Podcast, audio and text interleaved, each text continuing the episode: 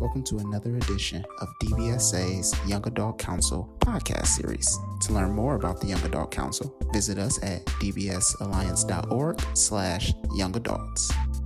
All right. Hi, everyone. This is Lauren. I'm one of the Young Adult Council members here with DBSA, and I'm here with Christine, another member of the Young Adult Council, and both of us will be talking about ways in which we can manage our financial wellness while dealing with a mental health condition. Christine, what are some of these ways that you can do that?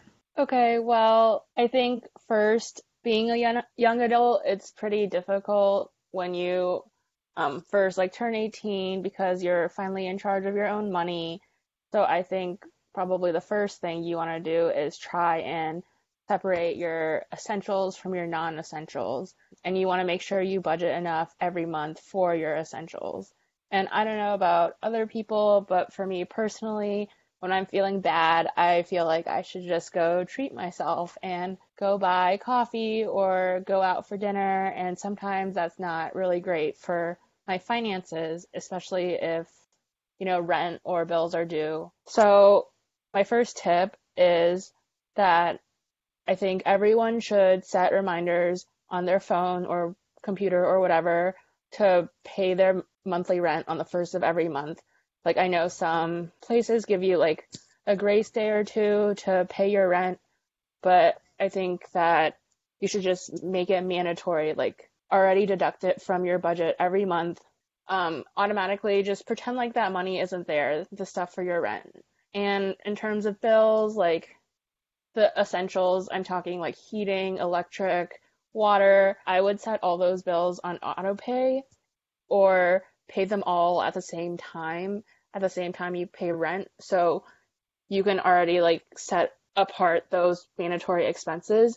And then when you start out your month, you only have in your bank account what you actually have to spend that month. Because I know a lot of people will run into trouble because they see their whole paycheck, but then they forget that, all the bills are coming up at the end of the month, and then they end up overdrafting because they didn't factor that in. And for me, that's pretty hard mentally, so I just do it at the beginning so I don't even have to think about it. Definitely I agree with the auto pay method.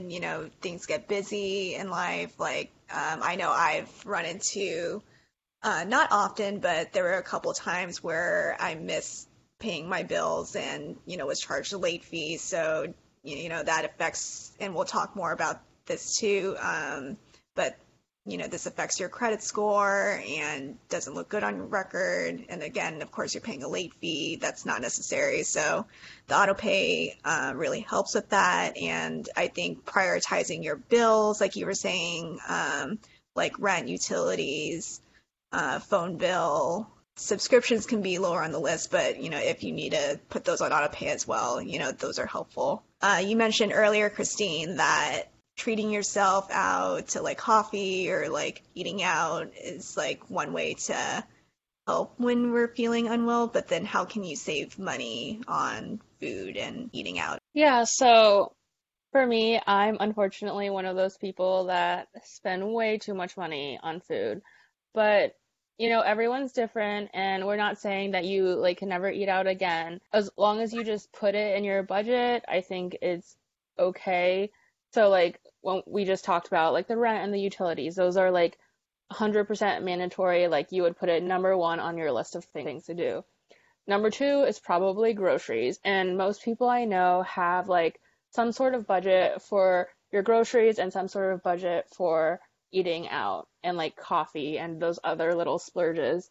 And what you decide in terms of the ratio of groceries versus pre-made food or restaurants is up to you, as long as it's within your means. But if you are like me and don't know how to cook, I do have some tips on how to kind of save money as you're also buying almost every meal. My first tip is don't buy every meal. For me, I don't cook.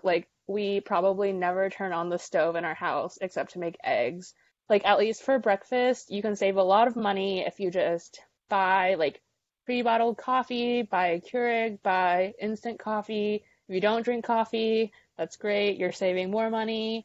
If you can buy like whatever breakfast food you like if you don't cook, we buy the frozen like breakfast sandwiches a lot.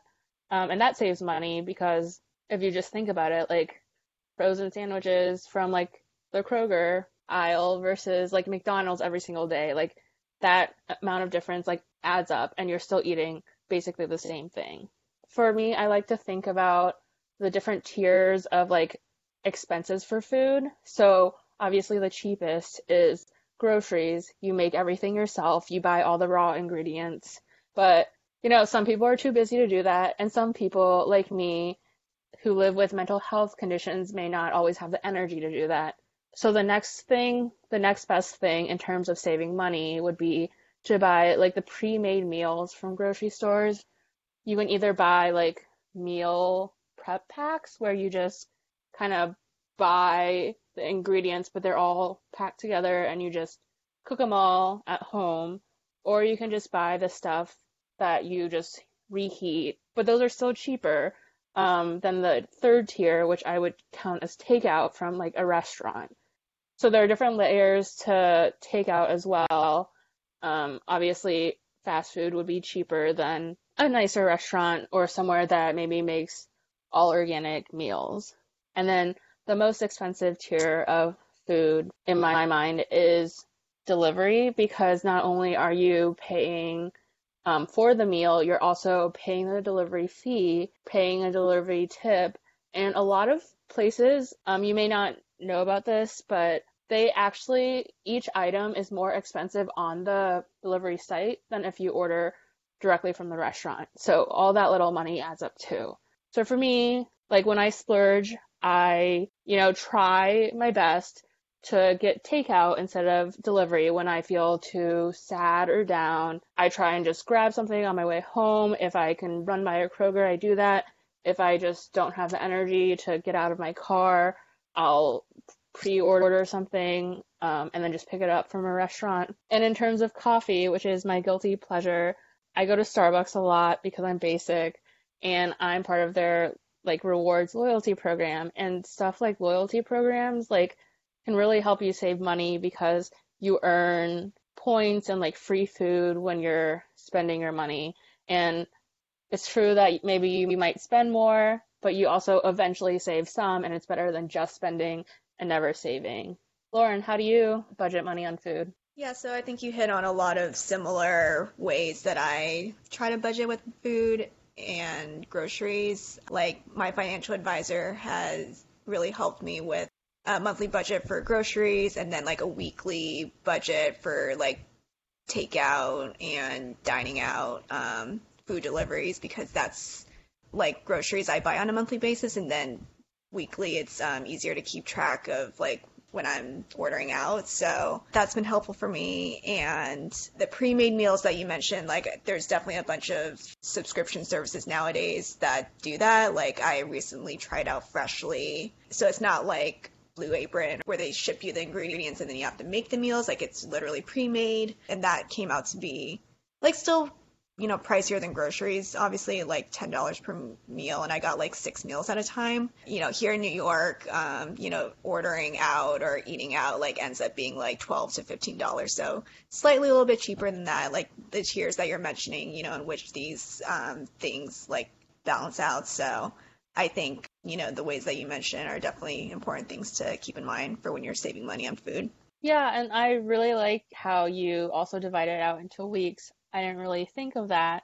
And I think that's a great idea because a lot of people like budgeting for a month seems really hard because it's so far in advance. And you think like you can spend most of it the first week and then you're like, oops, what am I supposed to eat for the next 3 weeks? So with the monthly versus weekly budgeting that I talked about, so what my financial advisor had helped me set up was this thing called a Simple Bank debit card for budgeting. So it's like this white debit card, you know, you add money to it just like any regular debit card account or debit account, and it has these specific expense channels or like expense buckets that you can like put categorize for different things. Like so I categorize according to like restaurants, bars, cafes.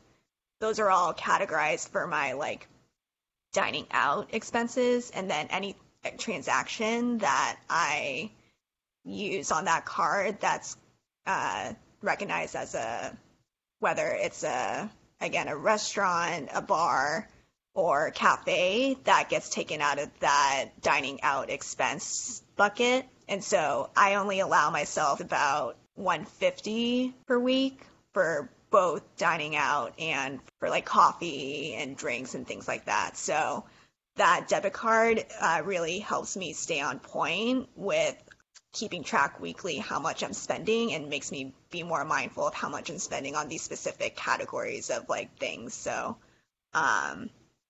again, like money is put in, so like money is allocated, like you select the like what's called a payday in which the money is deposited into that expense bucket. If by that time of the end of the week that I like had already, or in the middle of the week rather, if I spent all of that like $150, then, you know, I've spent that amount of money that I've allocated for that week, and it's not refilled until the following week when I've selected that certain payday. So that's how my weekly budgeting works, and I use that Simple Bank debit card to help me with that, versus like if I'm just spending on my other personal debit card just freely without that restriction.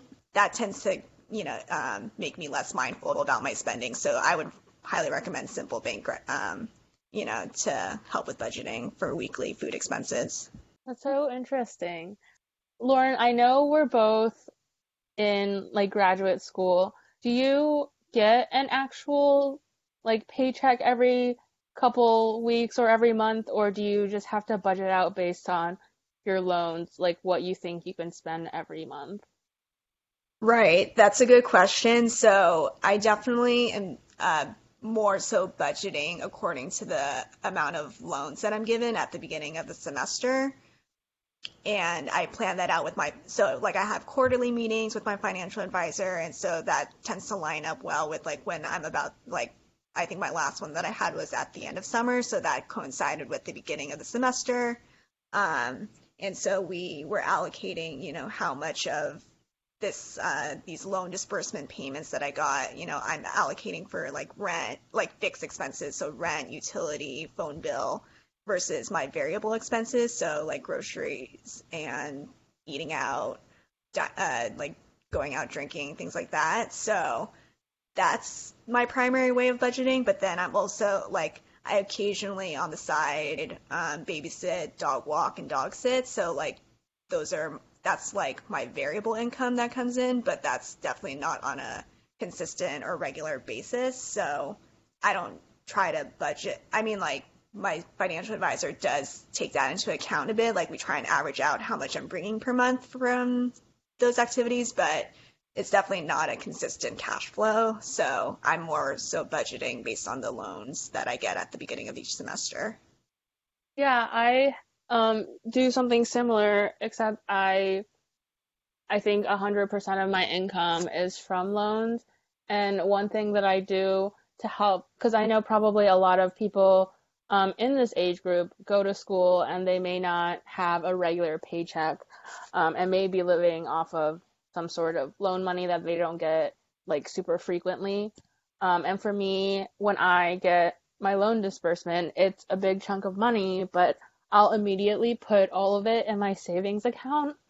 And then every month I'll take out what I've budgeted for the month and put it in like the checking account. And for one of the ways that I check myself to make sure I don't just cheat and add a little extra if I want to splurge a little that month, is that my bank account automatically, like they'll charge you a fee if you keep withdrawing from your savings account, like too many times a month. So I take out like the very minimum, and if an emergency happens, I'll take out some more, but then if I have to keep taking out more, I know I'm going to be charged a fee. So then in my mind, it kind of forces me to work with what I have.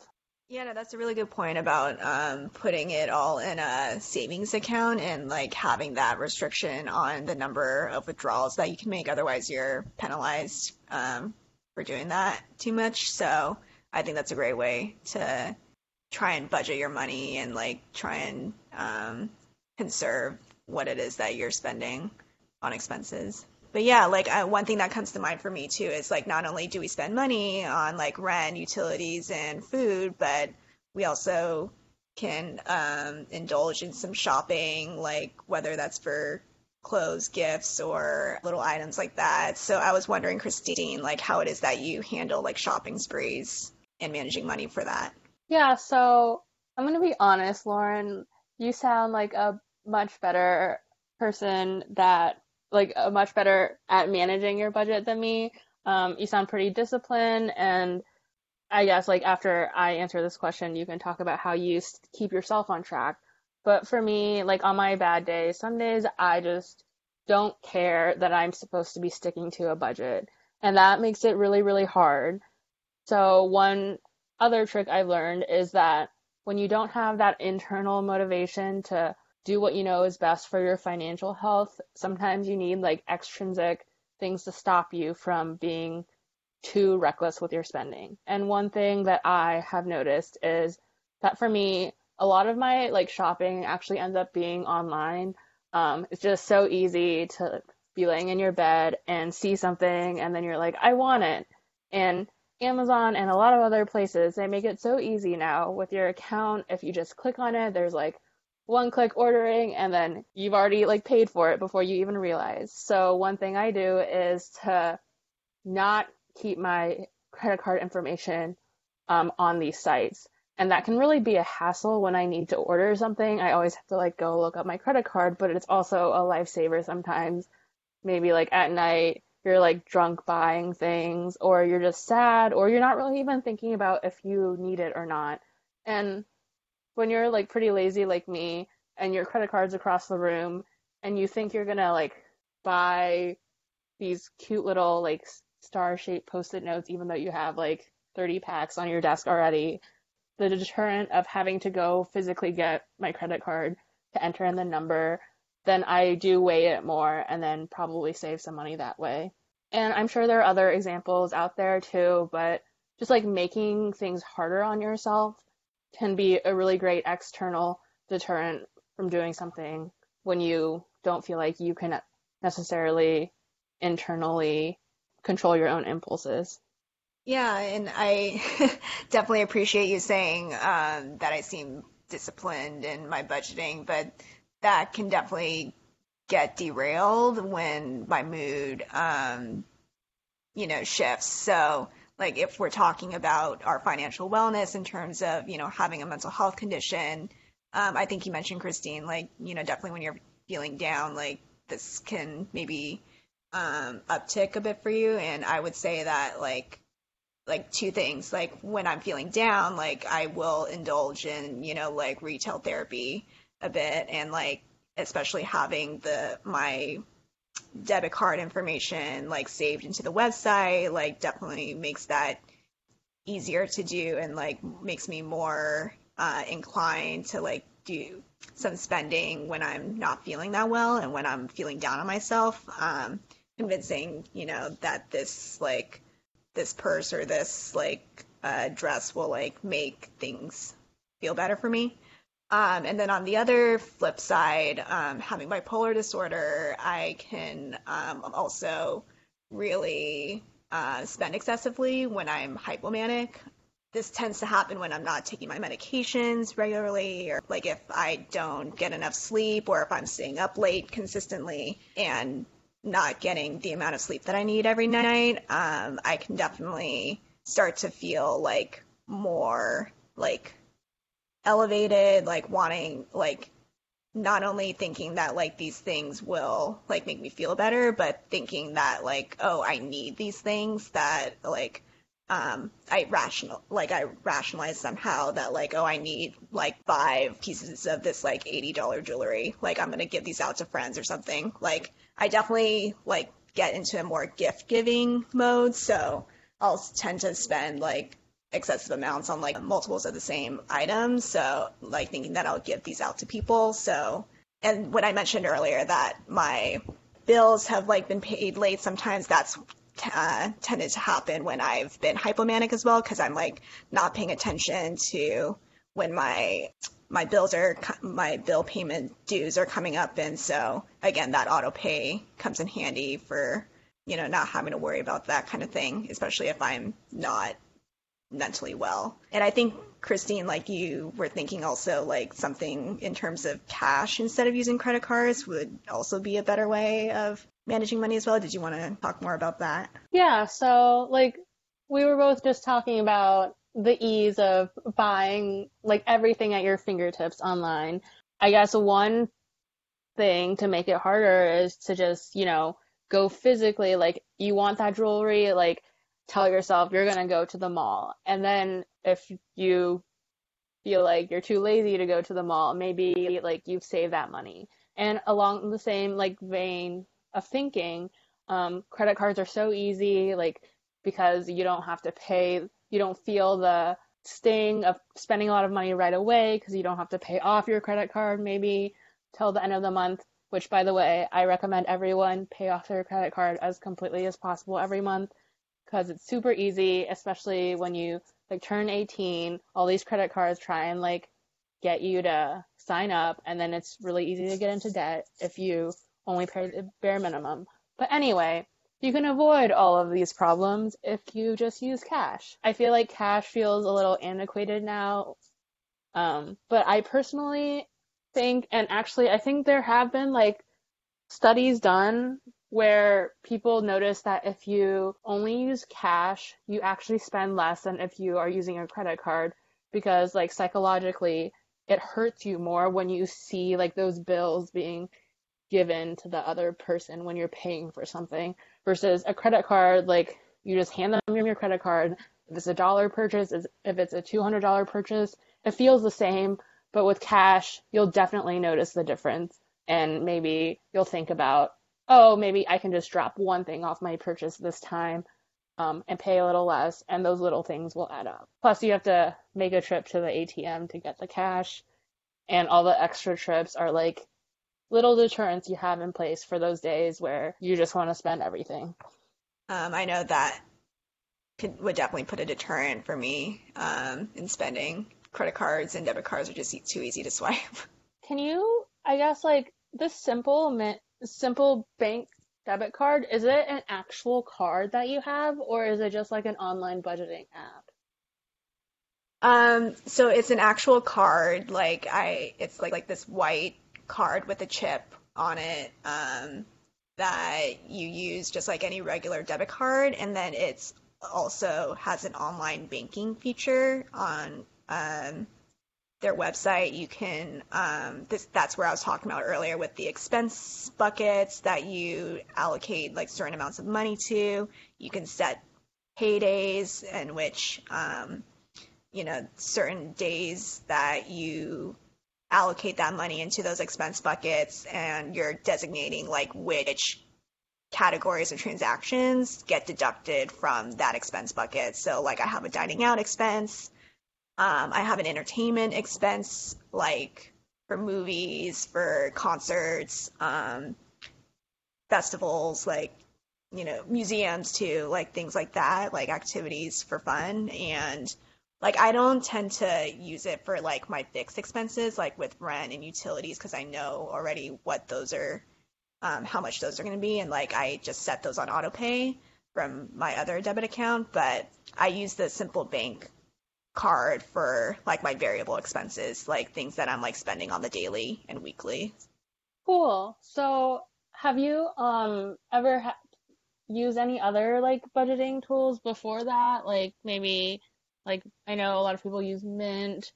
Is there something that you really, really like about the Simple Bank card versus like maybe anything else you've tried? So I mean, like, I definitely like Simple Bank for, like its restrictions on the amount of spending that I can do. Like it, again, like literally if I've spent like the $150 that I've allocated for the week, like it will not fill that until the payday that I've set it to. But you mentioned mint.com, and like I definitely use that heavily before Simple and even still to this day after getting Simple, where I like how it has its like analytics where it like it tracks and reports like how much I'm spending per week, based on what category, how much it compares from month to month. It also shows like the trajectory of my spending. Like it'll show, oh, this is how much I spent at this time at last month. So it's nice to see like, oh, I was spending more at this time. Like, for example, this time around last month than September, I was spending a bit more just because of like books and school supplies that were, you know, needed for at the beginning of the semester. So I like that Mint can tell me, you know, the trends of my spending. And I tend to try and like go in every so often to like update, like sometimes it doesn't get the categories of the transactions right. So I like to go in and like update those when I can. It also is a credit monitoring tool. So like it'll tell me my credit score, I think based on TransUnion Credit Bureau, but that comes in handy as well. Gotcha. Yeah, I attempt to use Mint, but I really like that your Simple Bank debit card, like it'll just not let you spend any more money, because I definitely get a lot of like Mint emails that say you've exceeded your budget, but they don't send them till like a couple days after I've exceeded my budget. So it's not as real time. Yeah. And also it's too friendly, you know, you can just ignore the email. You can't really ignore when your card has no more money on it. But yeah, like in terms of like credit, we should talk about that, because I don't actually know what credit is, but I know it's very important if you want to like buy a house or a car. So do you want to explain what it is? Yeah. So when we're talking about credit, like it's building, like say you conceptually, like your accountability or your reliability in being able to pay off debt and like being able to pay off loans, or like basically how reliable are you in like, you know, keeping down your debt. And so this is conceptualized in terms of a score. So like there are different factors that contribute to your credit score. So like paying your bills on time, like the length that you've had your accounts for, how many accounts do you have open, like whether that's credit or whether that's or usually like credit card accounts, but like other forms of credit, like, you know, auto loans, educational loan, like student loans, like how many accounts do you have open for that,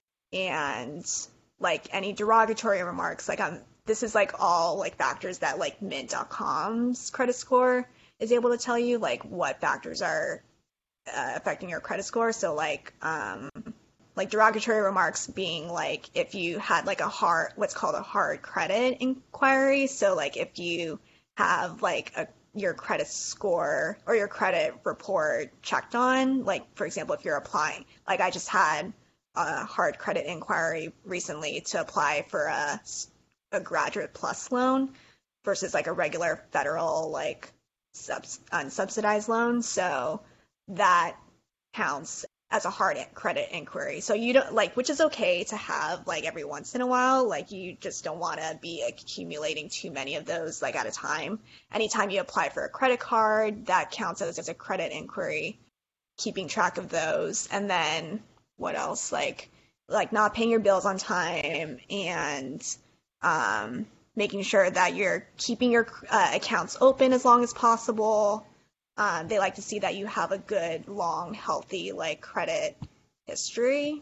And a second major factor also is your credit usage. So like how much of your credit limits, like, are you using your credit for? So like, I think the number that you want to keep your credit usage under is like 15 to 20%. Maybe 30% at the most, but like definitely 15 to 20, I think is like recommended. So you want to be like, say that your credit card has a limit of like 2,000, like you want to only be spending like using up 15% of that like credit limit. So I was actually, I don't use Mint for this, but there's another like free website application called Credit Karma. Mm-hmm. And that can actually check your credit, and it won't be one of those like hard inquiries. Like, you can check it without it penalizing you the way that, like, if you apply for like a loan or an apartment, like the way those do. And I was just looking at the factors that go into your credit, and I guess for me, I think about them in like two categories, like the stuff you can change, the stuff you can't. Being young, like, we'll never really be able to change the fact that our credit history is super short.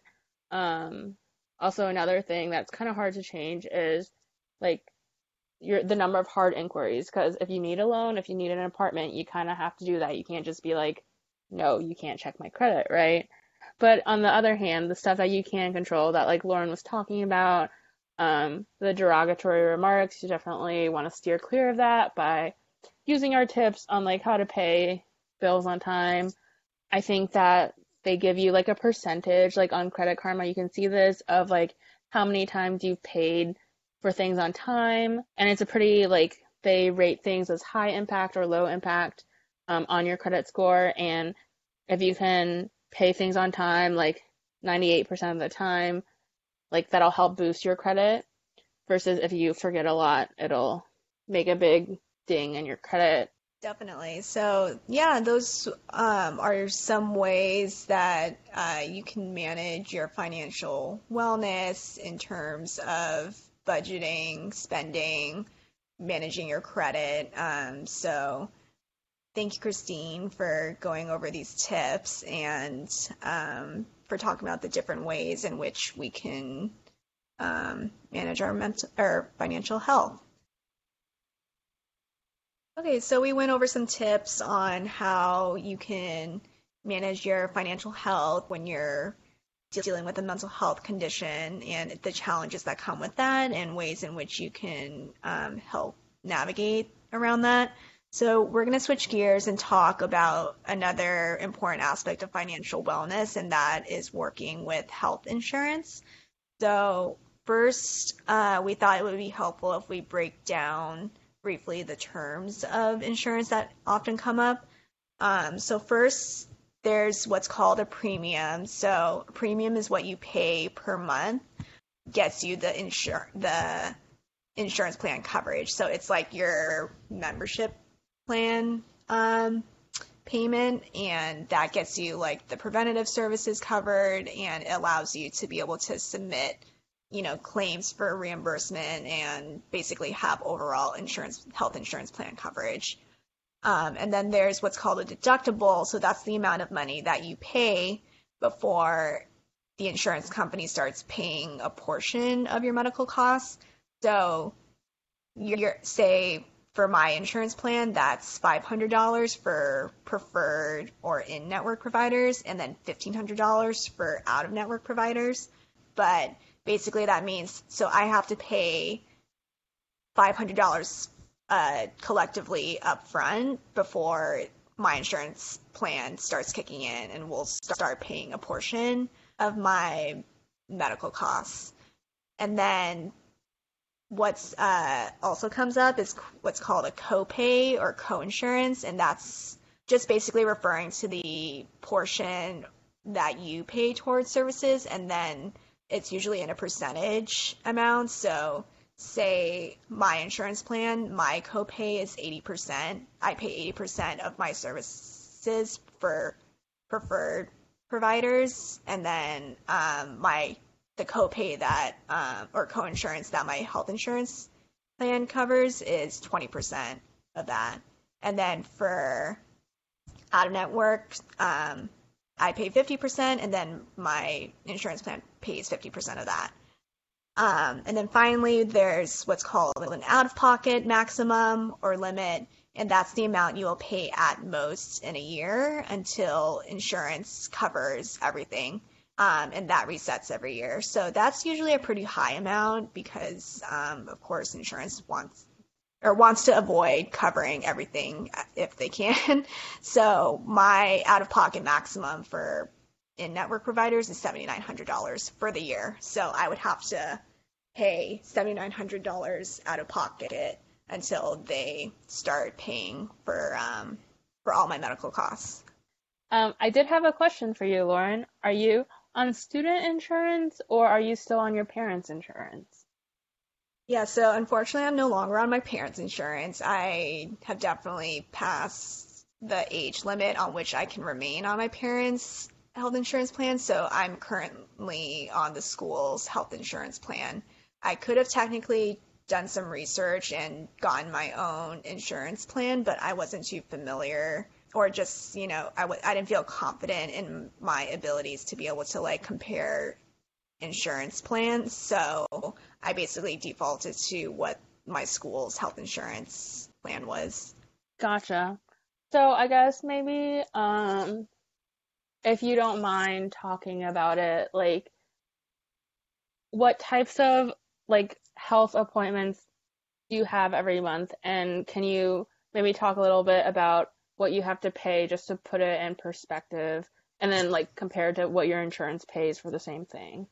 Yeah, so every month I do pay for therapy appointments, and I would say every 3 months now, like, I'm paying for psychiatry appointments, or I guess rather like these urgent care visits for my med management. So I don't go to a psychiatrist, but I go to this mental health urgent care for my medications and for my prescriptions to be refilled.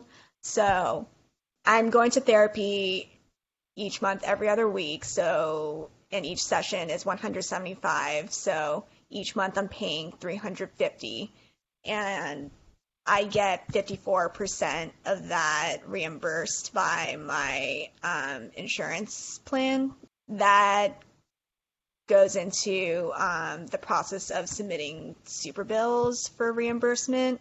How that works is that I submit a claim form that my insurance company provides, in which I just fill out basic information like my address, my date of birth, my ID number, and then, like, I'm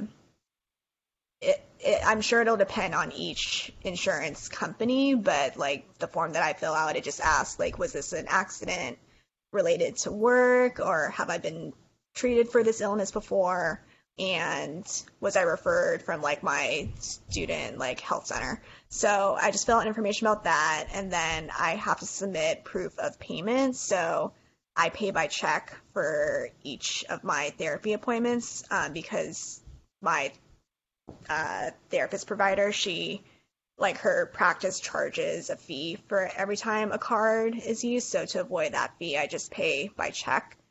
So I have to submit. It's kind of a process, but I have to provide the bank statements then, from my debit account, in which it shows, like, that I did pay by check and, like, when it was deducted. So, and it shows, like, the check image that was submitted, so, or that was cashed in. Yeah, just going through and making sure that I'm only providing, like, the information that they really need. So basically just, like, that a check was cashed in, like, what the amount was and on what date. And then, but if, for example, so at another private practice that I went to, like, previously, I was able to pay by card and without having to worry about a fee. So my proof of payment for that was just simply the receipt. I submitted that for proof of payment. And then finally, one of the more important things is the super bill. So that's an itemized bill that the provider will give, which includes your diagnosis and procedure codes, the service date and cost. Usually they're licensed, and they're, it's called a national provider identifier, and also their tax ID number. So every business will have a tax ID number. So this tells the insurance company, like, what it is that, like, how much I paid for, what it is that I was being treated for, what the procedure or what kind of session it was, and the date and the in which that I got these services. So all of those together, I submit to the insurance company, and then usually it takes at least a month for them to process, and then, like, a little bit over a month after later, then I finally get checks in the mail that reimburse 54% of that $350 that I paid per month for my therapy sessions. And then I don't go ahead and, like, go through the process of getting my psychiatry or, like, my not my psychiatry, my med management sessions reimbursed, because they're like, I just pay a copay of $40 per visit. So I don't feel like that's fine. Like I'm like, that's a usual doctor's visit cost. So I just, and I only pay that like every 3 months. So I just write that off and that's fine.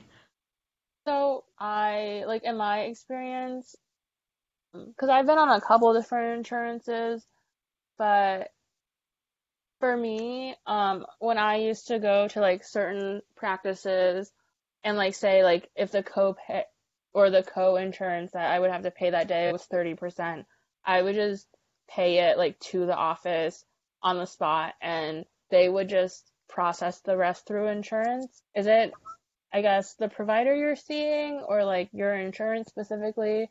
Like why do you have to do the reimbursement part yourself?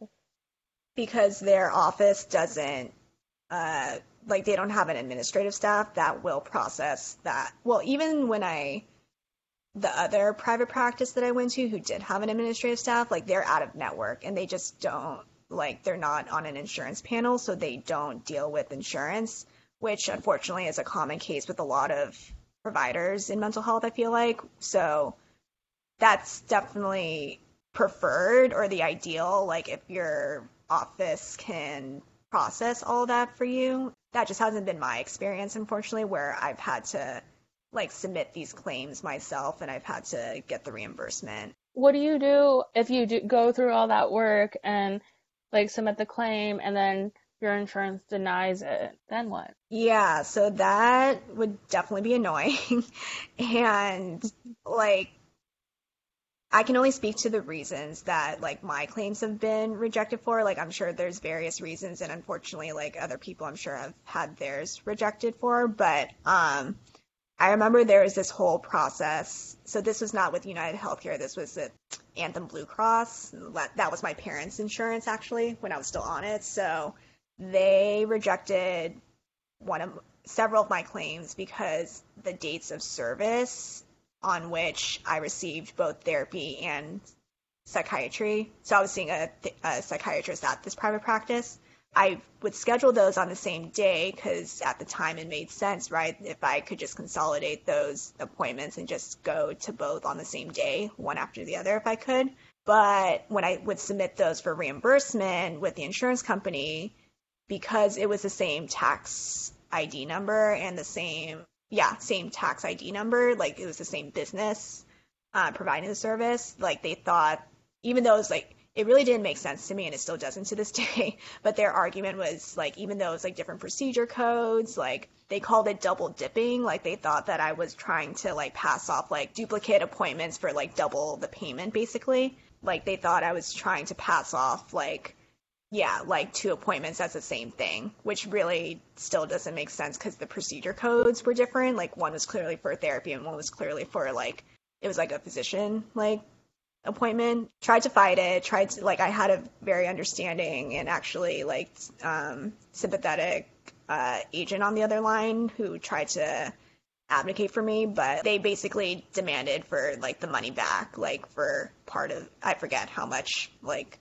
it was, but they wouldn't reimburse like one of those appointments. So mine didn't have a happy ending with that like process.